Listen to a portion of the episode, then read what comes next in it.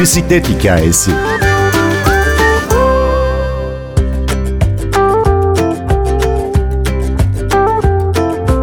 Mottosu bir bisiklet ve bir düş seni her yere götürebilir olan bir gezgin, Patagonya'dan Alaska'ya dünyanın birçok köşesine bisikletle yolculuk eden Hale Sargı'nın yolu bugün NTV Radyo stüdyosundan geçti. 30 yaşındayken hayatım bir dönüm noktasıyla değişti.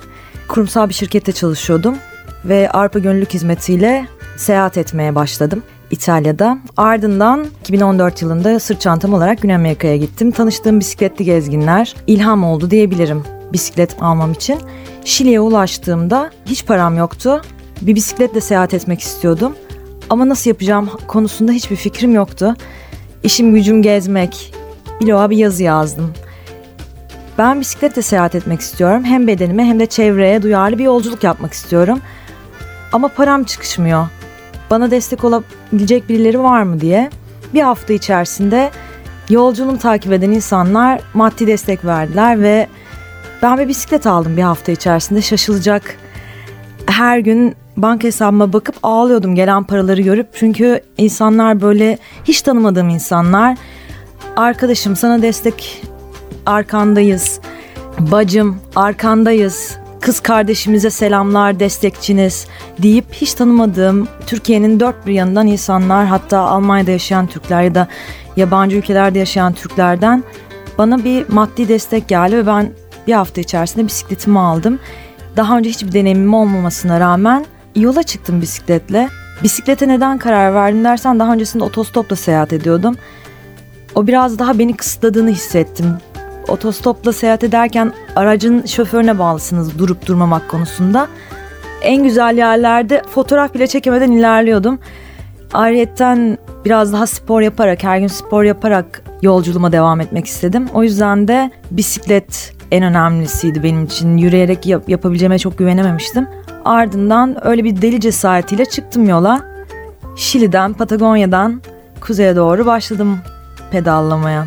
Ekim ayında Peru'da bir kaza geçirdim. Bisiklet kazası geçirdim ve bisikletim kırıldı.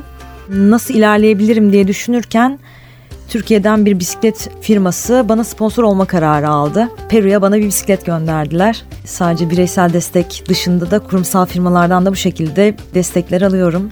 Gerçekten hiç yalnız kaldığımı hissetmiyorum. Çünkü çok fazlasıyla kendi gezemeyip ya hale sen bizim yerimize gez. Biz yapamıyoruz sen yapıyorsun. Cesaretinin arkasındayız, yanındayız deyip maddi manevi destek olan çok insan var. Bu yolculuk aslında tek kişi gibi gözüken aslında dev bir orkestra şeklinde ilerlediğimiz bir yolculuk. Bloğunu şöyle bir karıştırdığımızda çok güzel başlıklarla karşılaşıyoruz. Benim çok sevdiğim yazılardan bir tanesi yolda korkularla yüzleşmek. Sana en çok sorulan sorulardan bir tanesi korkmuyor musun tek başına? evet, herhalde bu ilk üç sorudan bir tanesi bana gelenlerden. Korkmuyor muyum? Aslında korkuyorum. Ama sadece korkumu nasıl yönetmem gerektiğini artık farkına vardım. Yol bana biraz bunu öğretti. Bunu aslında çok güzel bir hikayem var. O hikayeyi anlatmak isterim. Biliyorsunuz yolda sürekli küçük yerlerden geçiyorum. İnsanlarla tanışıyorum ve onların da soruları aslında korkmuyor musun? Yalnızsın, yabancı ülkedesin. Bir şekilde her ne kadar negatif düşüncelere ya da söylemlere kulaklarımı kapatsam da bunlar zihnimde dönüyor, korkular. Bir gün Bolivya'da bisikletimle tek başıma ilerliyorum. Yaklaşık 3500 metrelerde bomboş yüksek yaylalarda. Karşıdan ne gelen var ne arkamdan gelen var ve 2 kilometre uzaklıktaki alanları görebiliyorum. Karşıdan bir motorlunun geldiğini gördüm. Bana 500 metre kala motorlu durdu. Durması için hiçbir neden göremiyorum çünkü hiçbir yerde bir ev, arazi hiçbir şey yok. Bomboş yer. O durunca birden aklıma şöyle bir hikaye geldi. Ee, şehirden çıkan bisikletliyi soyan motosikletliler diye böyle efsaneler ya da işte hikayeler duymuştum. O durunca ben de durdum dedim ki bu adam kesin beni soyacak. Ya soyacak ya başka bir şey yapacak. Ne yapmam lazım? Ben de durdum. O bekliyor ben bekliyorum. O bekliyor ben bekliyorum. Kafasındaki kaskı çıkarttı. Şöyle dikkatlice bakmaya çalıştım. Yüzünde bir maske. Dedim ki tamam ya bu adam kesin beni soyacak yani yanından geçerken minik bir bıçağım var meyve bıçağı. Onu alıp gidonumun çantasının üzerine koydum. Bakıyorum hala adam gitmiyor. Kafamda bin bir tane endişe. Dedim ki hali bu olacak gibi değil. Arka tarafa doğru gitmem yani geriye dönmem mümkün değil. Hızlıca bisikletimin pedallarına basmaya başladım. Tam yanına yaklaştım. Yaklaştım yaklaştım bir baktım kadınmış adam değil kadın. Kadının yüzünde maske olarak düşündüğüm şey de saçları yapışmış suratına kasktan dolayı ve kadın telefonla konuşmak için durmuş orada. Yanından geçerken bana el salladı. O kadını gördüğüm zaman rahatlama anlatamam size nasıl o rahatlama anını. Ama sonrasında fark ettim ki aslında korkular o hayal ettiğimiz korkular gerçekliklerden çok daha farklı, çok daha büyük. Kendimizi öyle korkutuyoruz ki oradaki kadını adam yaptım, yüzündeki saçı maske yaptım ve kadının orada telefonla konuşuyor olması tamamen bana karşı kötü davranacak ve beni soyacak olarak algıladım.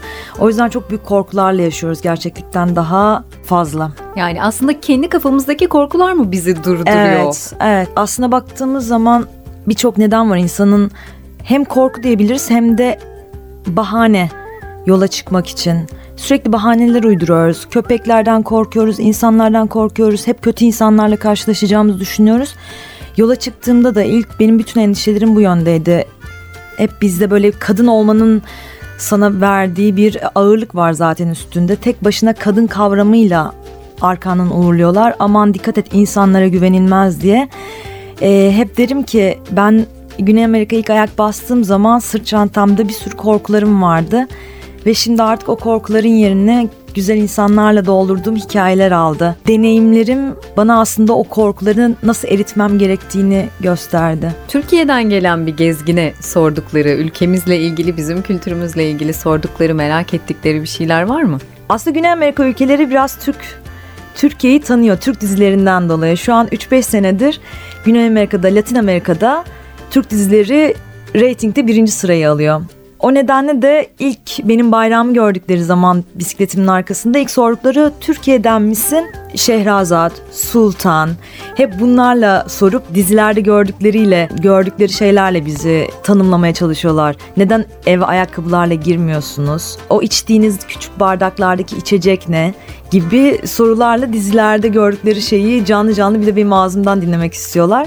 Ama Türkiye'yi çok tanıdıklarını söyleyemem. Dizileri izlemenin dışında Türkiye hakkında çok fikirleri yok. Sadece bir Müslüman ülke olduğunu biliyorlar. Bir de uzaklarda, çok uzaklarda bir ülke diye tabir ediyorlar.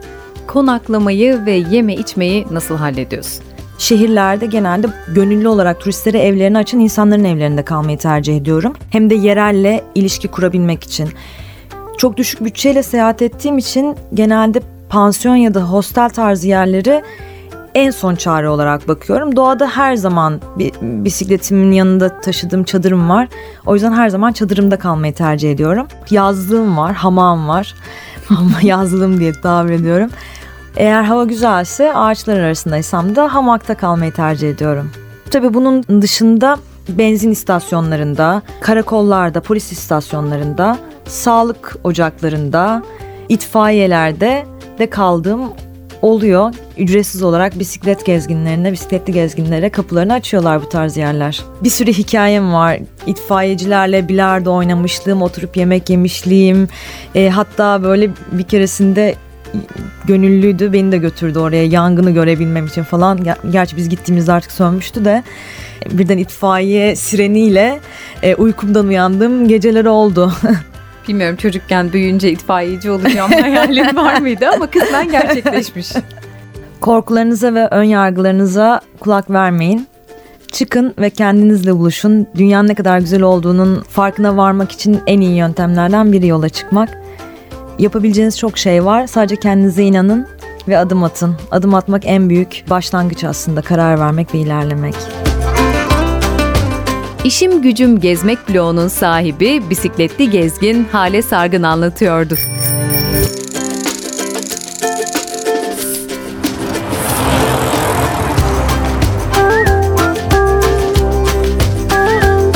Bir bisiklet hikayesi.